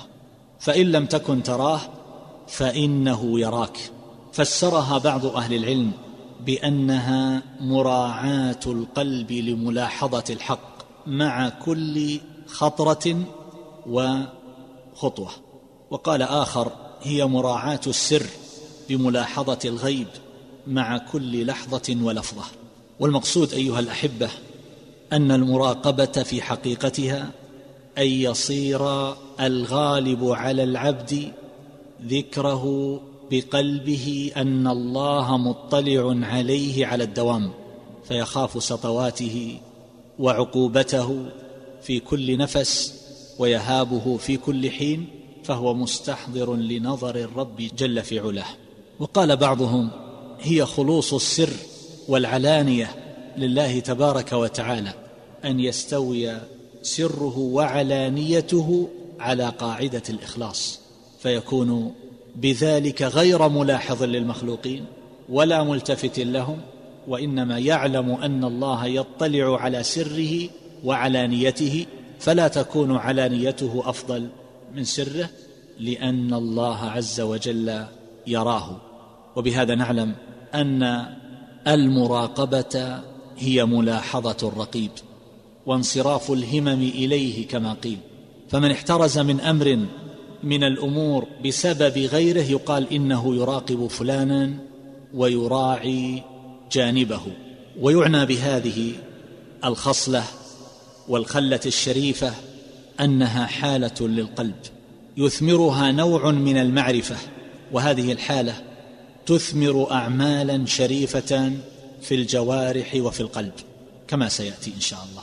هذه الحالة هي مراعاة القلب للرقيب وانشغاله به والتفاته إليه وملاحظته إياه وانصرافه إليه. وأما المعرفة التي تثمر هذه الحالة فهي علم العبد بأن الله مطلع على الضمائر عالم بالسرائر رقيب على أعمال العباد قائم على كل نفس بما كسبت وأن سر القلب في حقه تبارك وتعالى مكشوف كما أن ظاهر البشرة للخلق مكشوف بل أشد من ذلك لأن الله عز وجل يطلع على الدقائق والخفايا والخبايا. فهذه المعرفة إذا تحققت وصارت يقينا وخلت عن الشك ثم استولت بعد ذلك على القلب قهرته. فرب علم لا شك فيه لا يغلب على القلب كالعلم بالموت. الإنسان يعلم أنه يموت ومع ذلك هذه المعرفة وهذا العلم لا يستولي على قلبه. ولكن المقصود أن يكون ذلك العلم المتحقق بالقلب مستوليا عليه فيسيطر ذلك على قلب هذا الإنسان وعندئذ يلاحظ هذا المعنى في كل تصرف يأتيه وفي كل ما يذر. فهو إن فعل فهو مراقب لله عز وجل وإن ترك فهو مراقب لله تبارك وتعالى كما سيأتي تفصيله بإذن الله عز وجل. وهذا المقام مقام المراقبة يجمع هذه المعرفة مع الخشية. إذا اجتمع في قلب العبد هذه المعرفة التامة مع خشية الله عز وجل فإن ذلك يكون وصفا لازما لصاحبه. يعظم بعظم هذه المعرفة وبكثرة هذه الخشية. فإذا ضعفت معرفته بربه أو ضعفت خشيته منه فإنه يضعف أثر ذلك. وقد عرفنا قبل بأن الخشية هي خوف مصحوب بالعلم من هذا المخوف. ذكرنا هذا في الفروقات بين الخوف والخشية. ثانيا في الكلام على أهمية المراقبة ومنزلتها من الدين. المراقبة أيها الأحبة هي كما عبر عنها الحافظ ابن القيم رحمه الله هي أساس الأعمال القلبية وهي عمودها الذي قيامها به. وقد جمع النبي صلى الله عليه وسلم أصول أعمال القلب وفروعها كلها في كلمة واحدة عبر بها عن الإحسان أن تعبد الله كأنك تراه. وإذا تأمل الإنسان كل مقام من مقامات الدين وكل عمل من أعمال القلوب وجد أن هذا هو أصله ومنبعه كما حقق ذلك الحافظ ابن القيم رحمه الله في كتابه إعلام الموقعين. وقد تكلم عن هذا المعنى في غير ما كتاب من كتبه فهي أن يعبد الله عز وجل كأنه يراه وإذا حصل ذلك يكون قد حصل على مقام المراقبة الجامع لمقامات الإسلام والإيمان والإحسان. قال فإن لم تكن تراه فإنه يراك فحطه عند العجز عن المقام الأول إلى المقام الثاني وهو العلم باطلاع الله عليه ورؤيته له ومشاهدته لعبده في الملأ والخلاء. هذا ذكره الحافظ ابن القيم رحمه الله في المدارج بناء على أنهما مرتبتان. أن تعبد الله عن الإحسان أن تعبد الله كأنك تراه فهذه هي المرتبة العليا. فإذا ما استطاع العبد أن يحقق ذلك أن يعبد ربه عبادة كأنه يشاهده وينظر إليه فإنه يلجأ إلى المرتبة الثانية من مراتب الإحسان وهي أن يستحضر نظر الرب تبارك وتعالى إليه. فإنك إن لم تكن تراه فإنه يراك مع أن من أهل العلم من عدهما مرتبة واحدة. قالوا بأن النبي صلى الله عليه وسلم كأنه في الجملة الثانية يفسر ذلك ويعلله ويوضحه. أن تعبد الله كأنك تراه هذا هو الإحسان.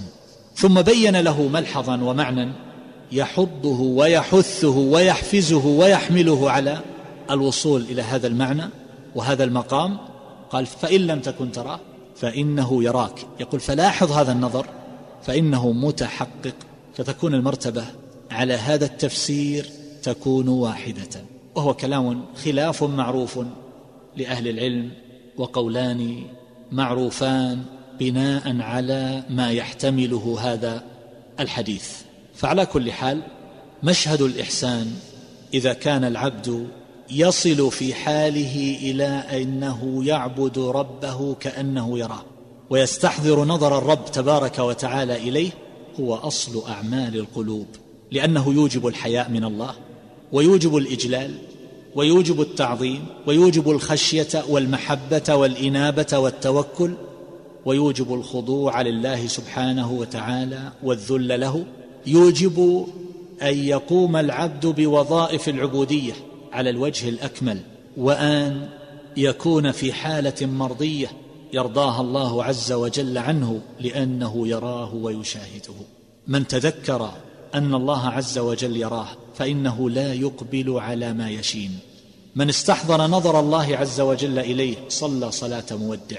من استحضر نظر الله عز وجل إليه فإنه لا يلغو بلسانه ولا يلهو إذا لها الناس ولا يحصل له غفلة ولا إعراض ولا إمعان في منكر من المنكرات ولا يجاري أهل السفه في سفهم بل إنه يلاحظ نظر الله إليه في كل خطراته وأحواله وسكناته في الخلوة والجلوة. إذا استطاع العبد أن يصل إلى هذه المرتبة فإنه بإذن الله عز وجل لا يضره شيء يكون في غاية الاستقامة في الأحوال كلها. وإذا اختل هذا المعنى كما سيأتي في الكلام على آثارها اضطربت أحوال العبد وتغيرت فصارت حاله في جلوته مغايرة لحاله في خلوته. وصار إذا لاح له الطمع انساق إليه وإذا حصل له شهوة في شيء من الأمور فإنه ينجذب إليه ويقارف من شهواته ما يقارف فيكون بذلك منصرفا عن الحق معرضا عن طاعة الله تبارك وتعالى.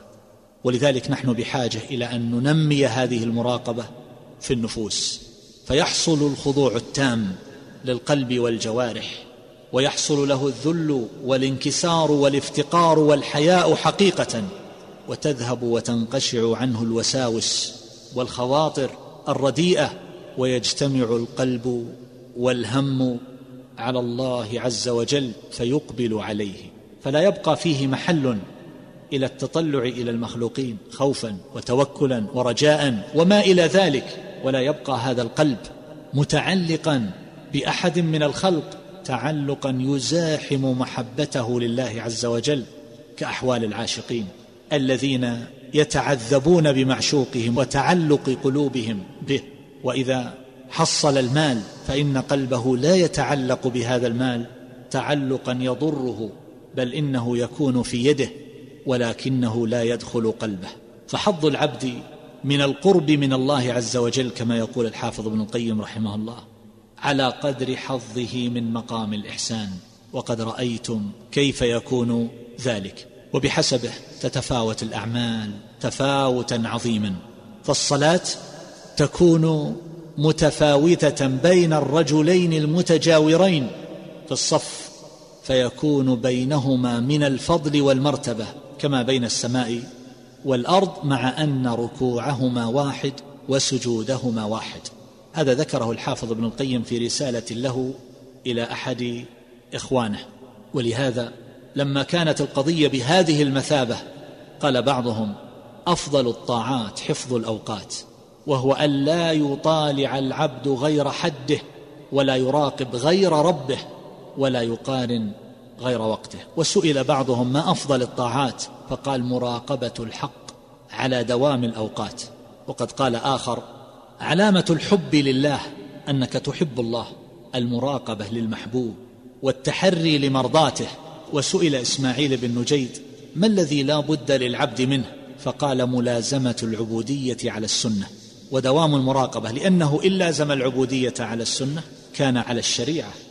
وإذا داوم المراقبة فإنه يكون على الإخلاص ويحفظ بإذن الله عز وجل عن الخروج عن الصراط المستقيم. فينبغي للعبد أن يعنى بهذا الجانب. غاية العناية.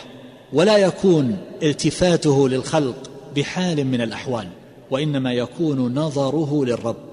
ايا كان موقع العبد فإذا كان العبد مشتغلا بالتعليم والتوجيه والخطابة وما إلى ذلك فإنه ينبغي أن يكون مراعيا للمعنى بل هو أحوج من غيره إلى الالتفات إلى هذا الملحظ. وقد قال أبو حفص لأبي عثمان النيسابوري إذا جلست للناس فكن واعظا لقلبك ولنفسك ولا يغرنك اجتماعهم عليك فإنهم يراقبون ظاهرك والله يراقب باطنك.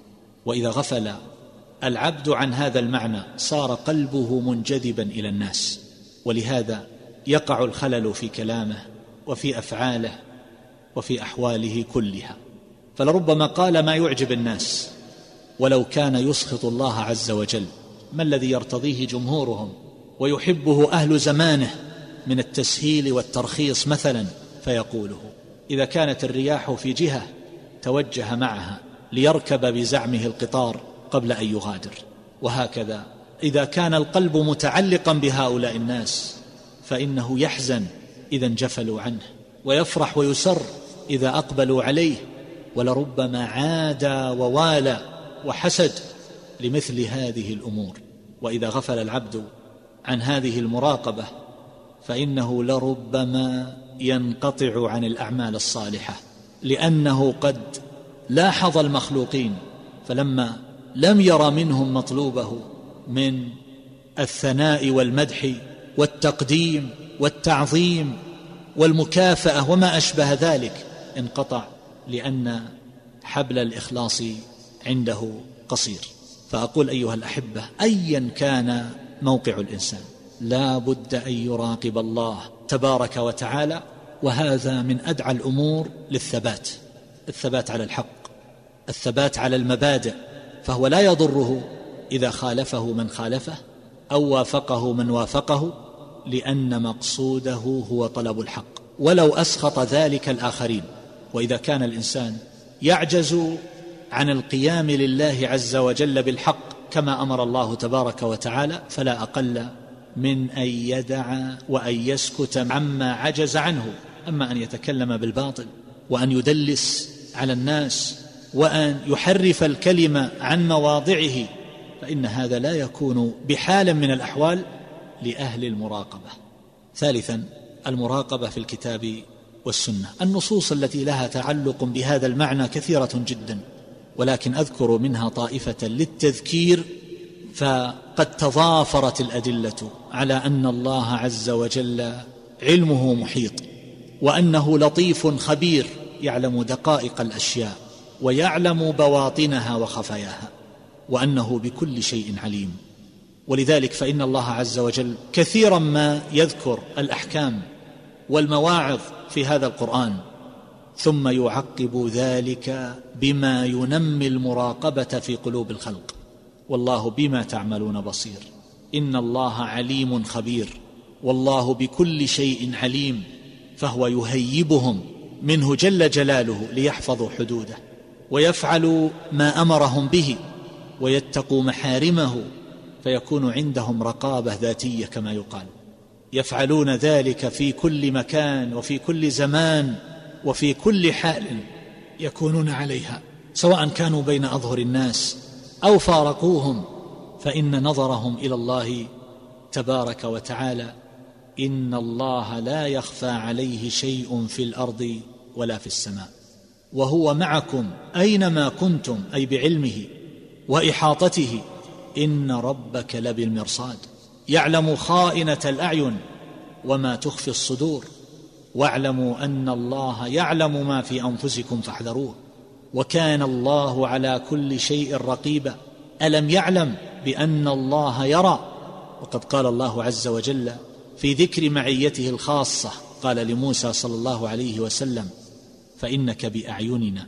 وجاء في حديث أبي هريرة رضي الله تعالى عنه قال رسول الله صلى الله عليه وسلم في الحديث القدسي إذا تحدث عبدي بأن يعمل حسنة فأنا أكتبها له حسنة.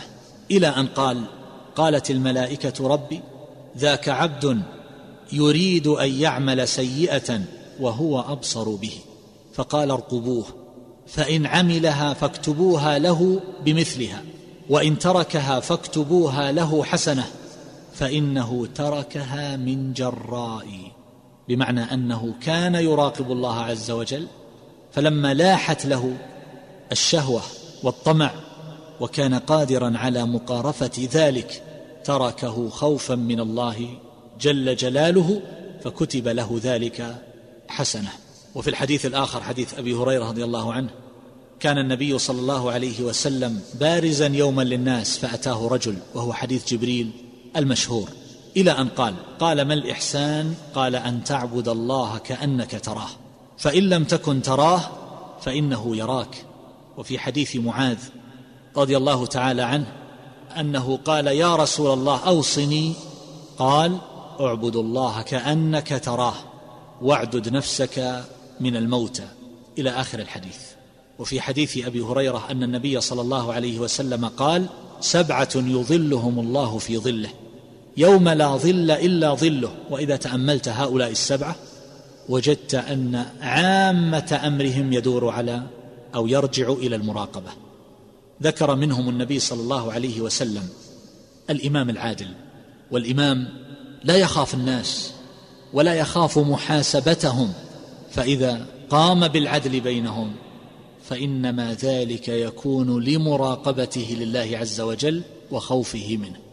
وكذلك أيضا ذكر النبي صلى الله عليه وسلم الشاب الذي نشأ في عبادة الله مع أن الداعي إلى المعصية قوي وشهوته جامحة فالذي صرفه عن ذلك وصده عنه هو مراقبته لله تبارك وتعالى. وذكر النبي صلى الله عليه وسلم ذلك الرجل الذي دعته امرأة ذات منصب وجمال فقال إني أخاف الله فهذا رجل حصل له داعي الشهوة. من امرأة ذات منعة ولها جمال فهي تغري بالوقوع بها ولها مثل هذه المرتبة في المجتمع. ومع ذلك تركها خوفا من الله عز وجل. وذكر الرجل الذي تصدق بالصدقة فأخفاها حتى لا تعلم شماله ما تنفق يمينه. فما الذي يجعل الإنسان يخفي هذه الصدقة؟ هذا الإخفاء الشديد حتى كأنه يخفيها على أبعاضه. على يده الأخرى لأنه يراقب الله عز وجل ولا يلتفت إلى المخلوقين. وهكذا الرجل الذي ذكر الله خاليا ففاضت عيناه. لماذا لم يقل النبي صلى الله عليه وسلم الرجل الذي جلس بين الناس ففاضت عيناه؟ الرجل إذا فاضت عينه في حال الخلوة فإن هذا لا يمكن أن يفسر بحال من الأحوال إلا بأنه مراقب لله عز وجل مستحضر لنظر الله تبارك وتعالى إليه. وهذا يكون في غاية الإخلاص لأنه لا يطلع عليه أحد فانتفت عنه شبهة الرياء.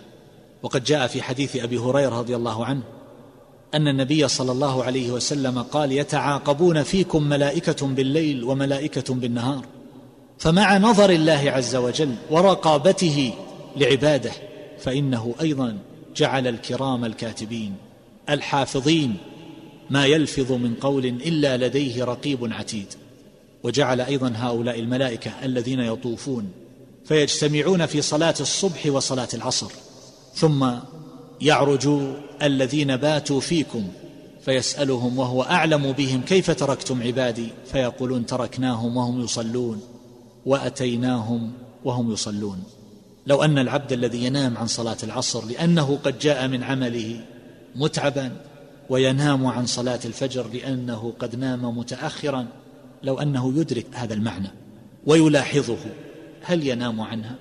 وقد جاء في حديث ابن عباس أو في تفسيره رضي الله تعالى عنه لهذا الحديث أن هؤلاء الملائكة يكتبون كل ما يتكلم به الناس من خير أو شر حتى إنهم لا يكتبون قوله أكلت وشربت وذهبت وجئت ورأيت حتى إذا كان يوم الخميس عرض قوله وعمله فأقر منه ما كان فيه من خير وشر الطاعات والمعاصي وألقي سائره وذلك قوله يمحو الله ما يشاء ويثبت وعنده أم الكتاب.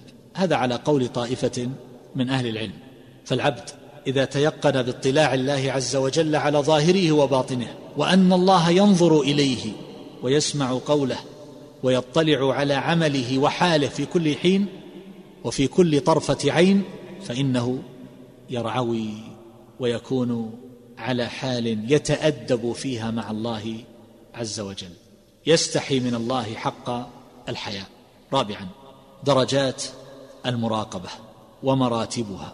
بعضهم قسم هذه الدرجات إلى ثلاث كالحارث المحاسب باعتبار الحامل عليها والدافع إلى ذلك فأول ذلك ما كان الحامل عليه الخوف وثانيه ما كان الحامل عليه الحياء من الله تبارك وتعالى والثالث ما كان الحامل عليه المحبة فالخائف مراقب لله عز وجل بالحذر وغلبة الفزع من الله جل جلاله.